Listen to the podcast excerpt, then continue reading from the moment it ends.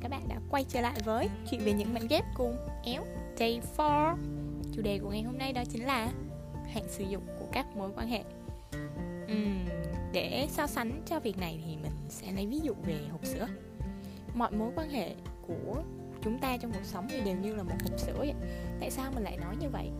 Bởi cơ bản không có một mối quan hệ nào trong vắt như là nước Mà nước thì vẫn luôn có tạp chất. Còn sữa được tạo nên bởi nhiều công đoạn, nguyên liệu, công sức của nhiều bên và luôn phải bảo quản trong một điều kiện nhất định. Nếu không thì chúng sẽ biến biến tướng hơn bạn nghĩ rất là nhiều. Sữa cũng phải dùng đúng cách, đúng lúc, nếu không hệ lụy cũng không hề nhỏ. Các mối quan hệ trong cuộc sống này cũng vậy. Đều là sự kết hợp của nhiều yếu tố và không có mối quan hệ nào là mãi mãi cả nếu chúng ta không bảo quản một cách đúng cách đắn.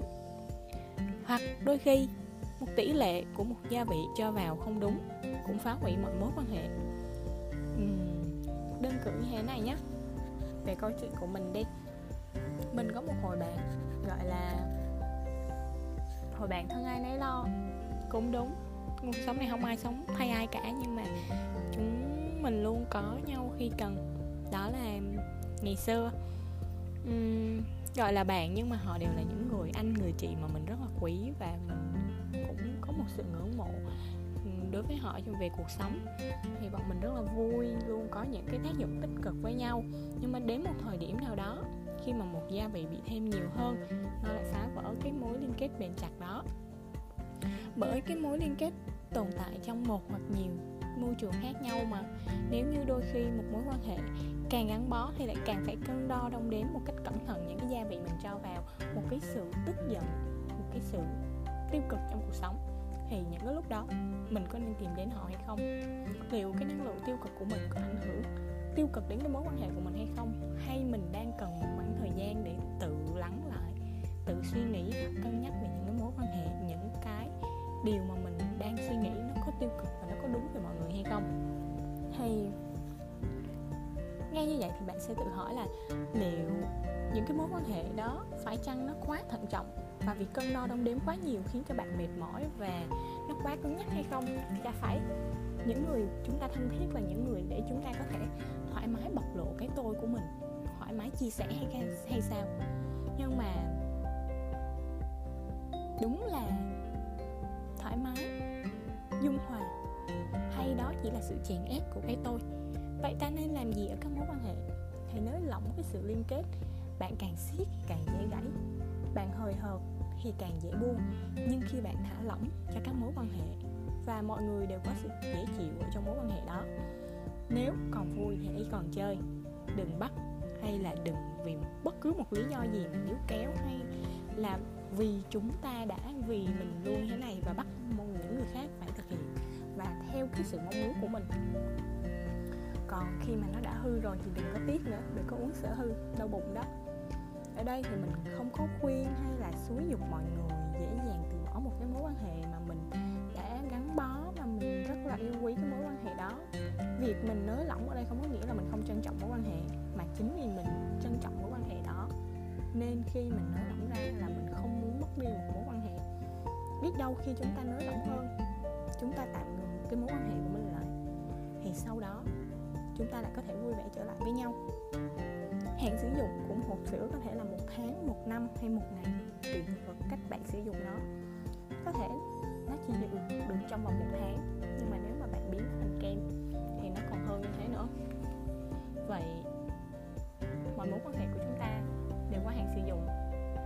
Và cách bạn sử dụng, cách bạn trải nghiệm những thứ chúng ta làm quan trọng nó có vui hay không, chứ không phải là nó kéo dài bao lâu. Chúc các bạn có những mối quan hệ lành mạnh, vui vẻ và luôn hạnh phúc nhé. Tạm biệt.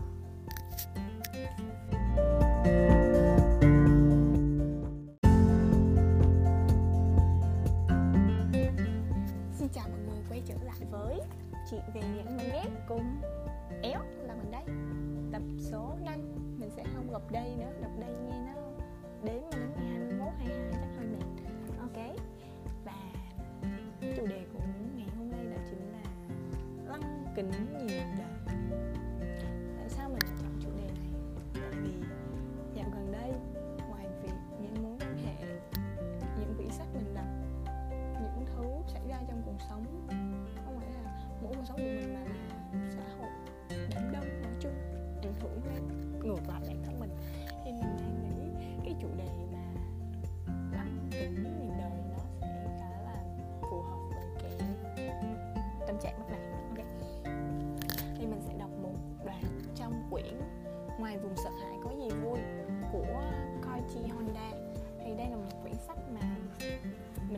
chợ xong rồi mình thấy ngoài vùng sợ hãi có gì?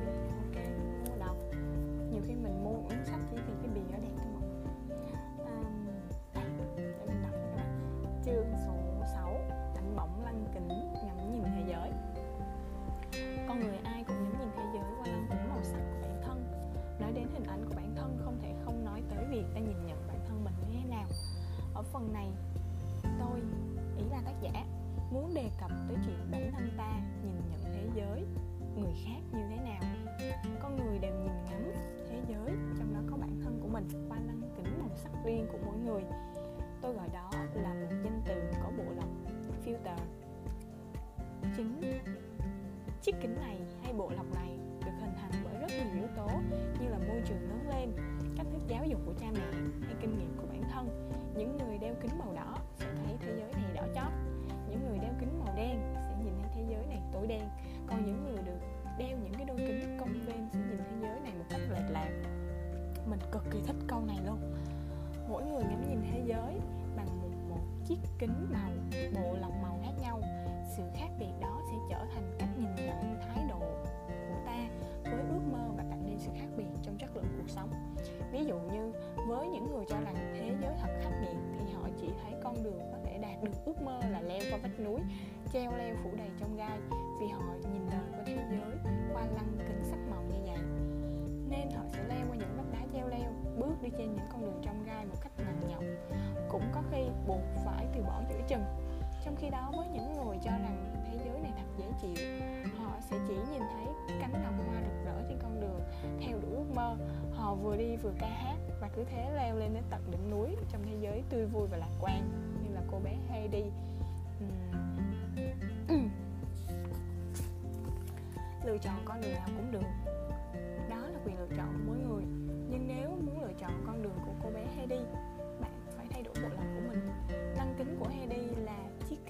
Suốt, phản chiếu hình ảnh về một thế giới chân thật nhưng vô cùng vui tươi. Chúng ta nên thay đổi bộ lọc công ven úa màu kia thành bộ lọc trong suốt và sáng bóng hơn. Tưởng tượng thay vì nhìn đời qua lăng kính phủ, theo phản xạ, để làm được điều đó, bước đầu tiên là phải biết mình đang đeo kính màu nào, đang nhìn thế giới bằng bộ lọc ra sao. Cách đơn giản nhất để có được, biết được điều đó là xem xét phản ứng của bản thân khi được người khác khen ngợi. Những người thường phủ định theo phản xạ rằng không có chuyện đó đâu à, hay là cũng chẳng có gì to tát đâu mà là một người sẽ cho rằng thế giới này thật khắc nghiệt họ có xu hướng đi những con đường trong gai bởi vì họ hướng tới cái nhìn phủ định và nghiêm khắc với bản thân mình lẫn người khác luôn. Nói cách khác đây là kiểu người coi thường mình. Với một người một dân tộc luôn coi khiêm tốn là một đức tính tốt như là nhật bản thì có rất nhiều người mang cho mình bộ lọc phủ định theo phản xạ này. Và họ bắt ép người khác cũng phải nhìn nhận giống như mình nữa. Hồi cấp 2 cô bé ngoại kiều nói tiếng Anh rất giỏi. Có lần bạn ấy phát âm từ Apple, rất chuẩn.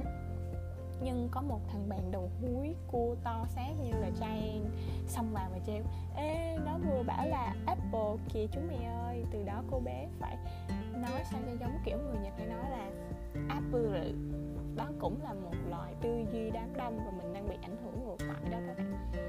Việc bị người khác bắt ép khiến cho chiếc kính lọc của bạn công nên lên lệch lạc là điều không hề tốt đẹp một tí nào. Vì vậy, khi ai đó mỉa mai chê chọc, đừng thay đổi cách nhìn của bản thân mà hãy nói hai từ cảm ơn thôi là đủ rồi. Vậy là đủ rồi. Tôi nói điều này có vẻ hơi lệch lạc vấn đề một chút, nhưng mà phải nói người nhật là những cái người mà có xu hướng mang cho mình bộ lọc phủ định theo phản xạ, mang tính truyền thống và văn hóa. Người nhật liên tục bị áp đặt dưới áp lực từ nhiều phía như là cha mẹ trường lớp thầy cô cấp trên xã hội càng phải cố gắng hơn nữa, không được xếp nổi bật. Và những điều đó ẩn sâu từ suy nghĩ của mỗi người từ lúc nào không hay vì vậy tôi cho rằng sẽ rất khó để có thể thay đổi điều này. Dần dần tôi nghĩ nếu sự vật, sự việc luôn bị méo mó, lệch lạc đi, khi quay chiếc kính lọc ấy, vậy thì tạo nên thói quen tưởng tượng, suy xét, phán xét hình thái thật sự của mọi thứ trước khi chúng ta đi qua lăng kính đó, có khi lại là tốt hơn. Ví dụ nếu ai đó đang tức giận với ta ta cảm nhận được thông qua kinh lọc hãy suy nghĩ xem hình thái thực sự của sự nổi giận đó là gì. Gốc rễ của sự tức giận nằm ở cảm xúc, lý tưởng như là muốn bảo vệ một cái gì đó, muốn mọi thứ phải như thế nào đó hay là muốn làm một cái gì đó. Nói cách khác là luôn có những thứ đẹp đẽ tồn tại ở đâu đó. Tương tự như thế, gốc rễ của nỗi đau là tình yêu. Dành cho những điều mà mình cho là quan trọng, gốc rễ của sự khó chịu, sốt ruột là ước mơ mong muốn làm như thế này. Đằng sau sự đố kỵ, ghen ghét là lý tưởng. Mình cũng muốn được như vậy. Phía sau sự phê phán là tình yêu, muốn đối phương tốt hơn. Đằng sau sự lạnh lùng, thiếu nhiệt huyết là cảm xúc. Bắt đầu có tinh thần máu chiến. Ẩn sau tâm trạng buồn bã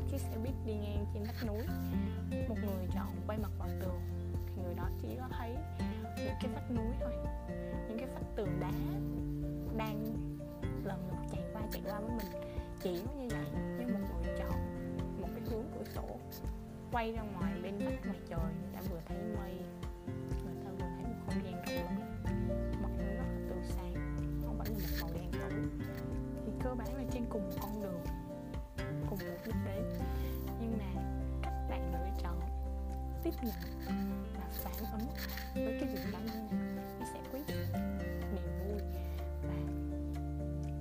khi nó còn thay đổi được cái nữa cái này mình mình cũng có tự cố gắng luyện tập và trải nghiệm thử trong những cái cái công việc trong cuộc sống. Ví dụ như là một cái ờ, công việc của mình thì là event planner kim luôn ờ, sản xuất nói chung là vận hành operation các thứ cùng cái sự kiện.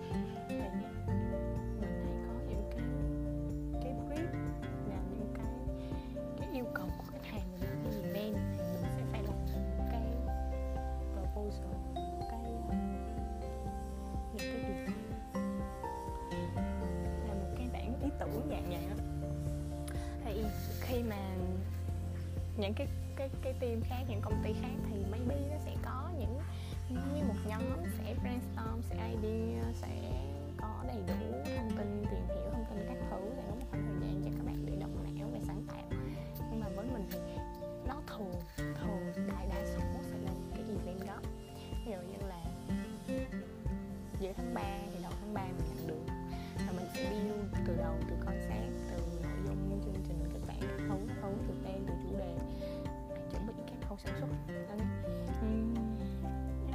ngày xưa thì mình rất là khó chịu, kiểu một sự gấp thế làm sao mà em làm được các thứ các thứ nhưng mà sau này sau khi mình đọc quyển về vùng sợ hãi, có gì vui á.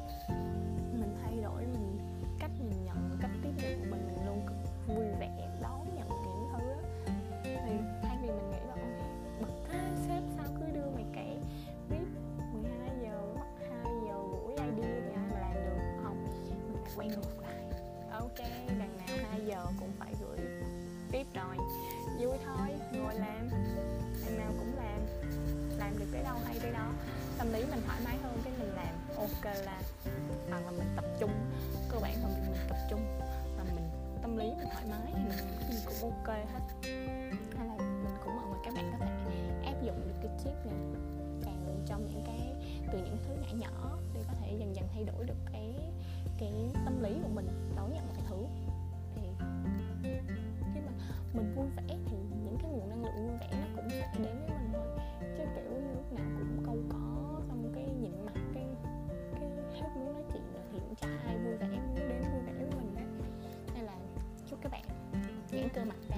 vui lên vui luôn cười.